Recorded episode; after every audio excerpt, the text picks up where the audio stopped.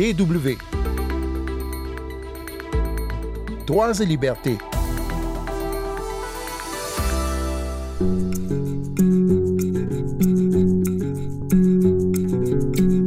Les moins jeunes d'entre vous se souviendront sans aucun doute de ces milliers de personnes descendues dans la rue au début des années 2010 dans de nombreux pays arabes pour crier alors leur soif de démocratie et mettre les despotes à la porte. 12 ans après ce qu'on a appelé la révolution de la place Tahrir, la situation a bien changé en Égypte et la tradition contestataire semble avoir déserté ce pays que ses habitants appellent parfois la République de la peur.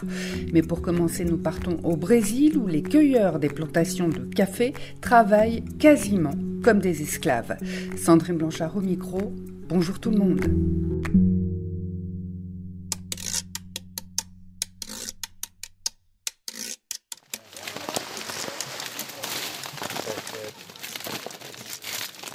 C'est dans l'état de Minas Gerais que se trouvent les plus grandes plantations de café du Brésil.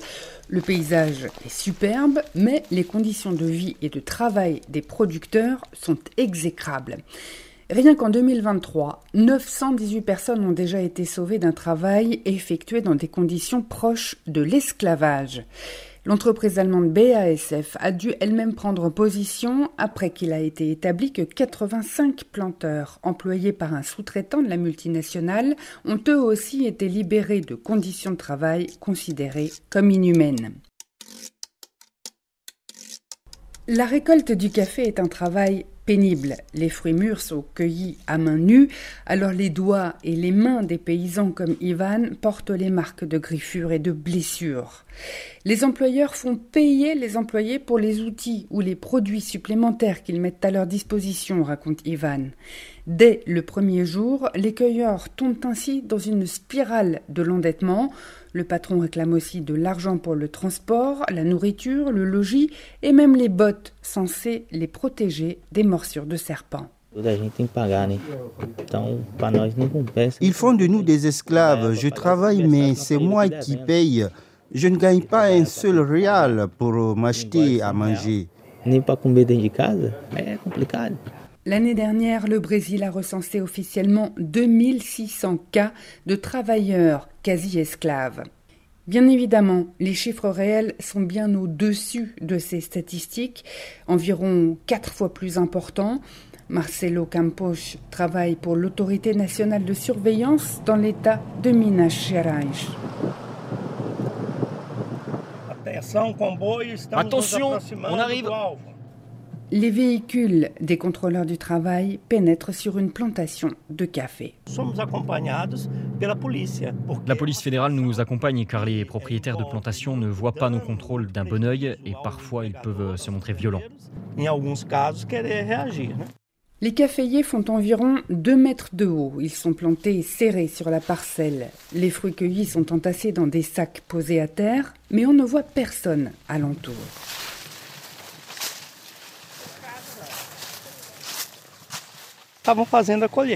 Ils ont fait la récolte ici. On va les trouver et leur parler pour tenter de comprendre la situation. Un cueilleur est en train de partir en courant. Il n'est pas rare que les femmes et les hommes employés sur les plantations s'échappent en voyant arriver les contrôleurs. Pas à cause des contrôles, mais bien de leurs employeurs. Deux policiers courent après le fugitif et parviennent à le rattraper. L'homme affirme qu'il était juste en train de se promener. Il ne veut pas parler de son travail, mais un autre accepte de témoigner. Cet homme s'appelle Valdecir da Silva. Son visage est maigre, ses yeux sont emplis de larmes. Ce sont des pauvres qui travaillent ici. Personne ne s'occupe de nous.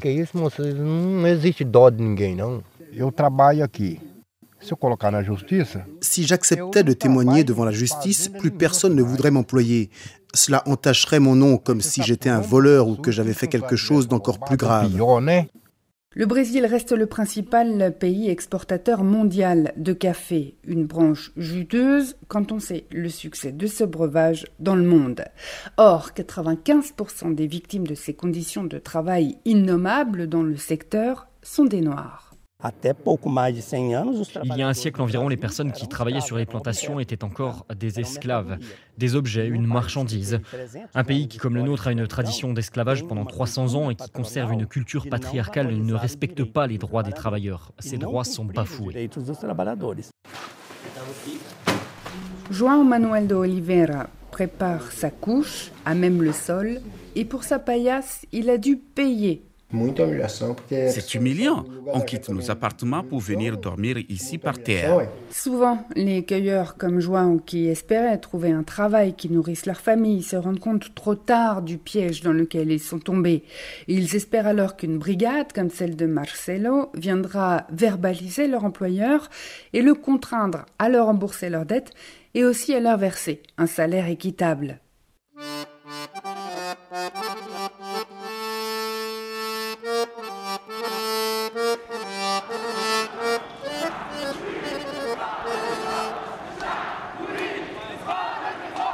Vécu des scènes de revendication et de liesse sur la place principale du Caire ne les oublieront jamais. C'était en 2011. Les rues du centre-ville étaient noires de monde. Le peuple égyptien se sentait fort et criait pour réclamer la liberté. Houria.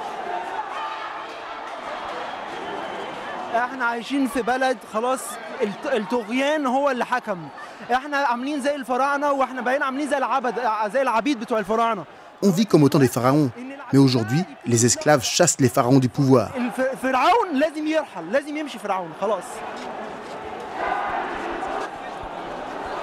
J'ai plus peur pour mon pays que pour moi. Ce manifestant fuyait alors les gaz lacrymogènes de la police.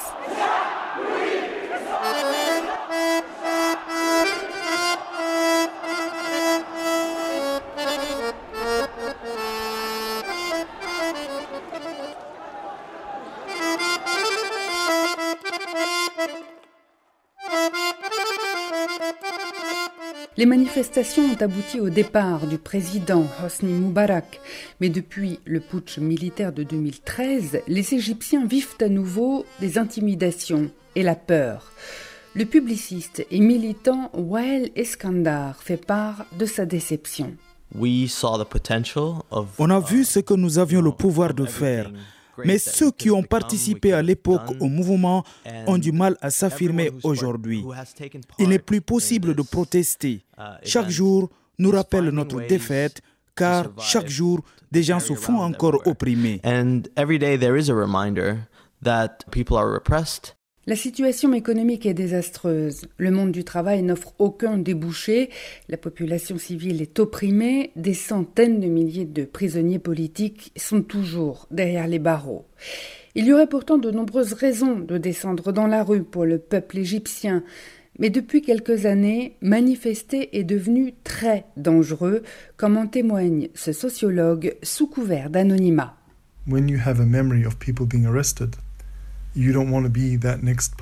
Quand on connaît le sort des gens en prison, on se dit qu'on ne veut pas être le prochain sur la liste. Si on élève la voix, on peut se faire inculper pour incitation au terrorisme, se faire incarcérer, voire, sur la base des lois contre les protestations, disparaître pour longtemps en soi-disant détention provisoire. Uh, Selon lui, ce n'est pas le courage qui manque à ses concitoyens et concitoyennes, mais surtout le temps et les moyens de se lancer dans la réflexion politique.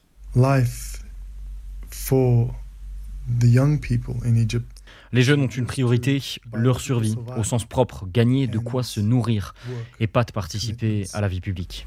Not really engaging in public life, in the public sphere.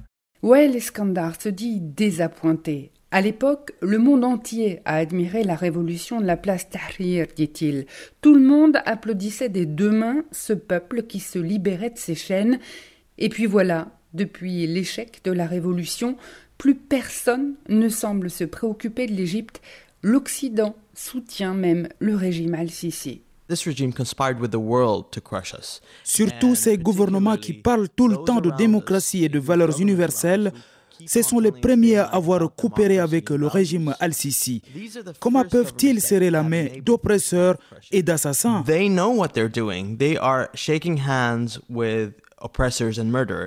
Patrick Zaki a fait les frais de cette répression étatique. Il a été récemment gracié par le président, mais la grâce, il le sait bien, n'est qu'une expression supplémentaire de l'arbitraire. Après sa libération, voici ce que Patrick Zaki, défenseur des droits humains, a déclaré. Je n'oublierai jamais les nombreuses personnes emprisonnées qui payent le prix fort pour avoir exprimé librement une opinion critique. J'espère qu'elles aussi trouveront rapidement une solution.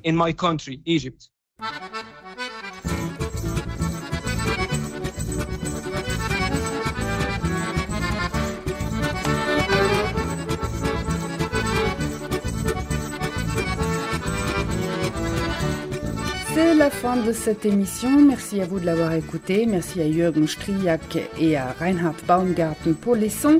Vous pouvez nous retrouver sur dw.com slash français ou alors sur une plateforme de podcast. Rendez-vous la semaine prochaine et d'ici là, ne lâchez rien.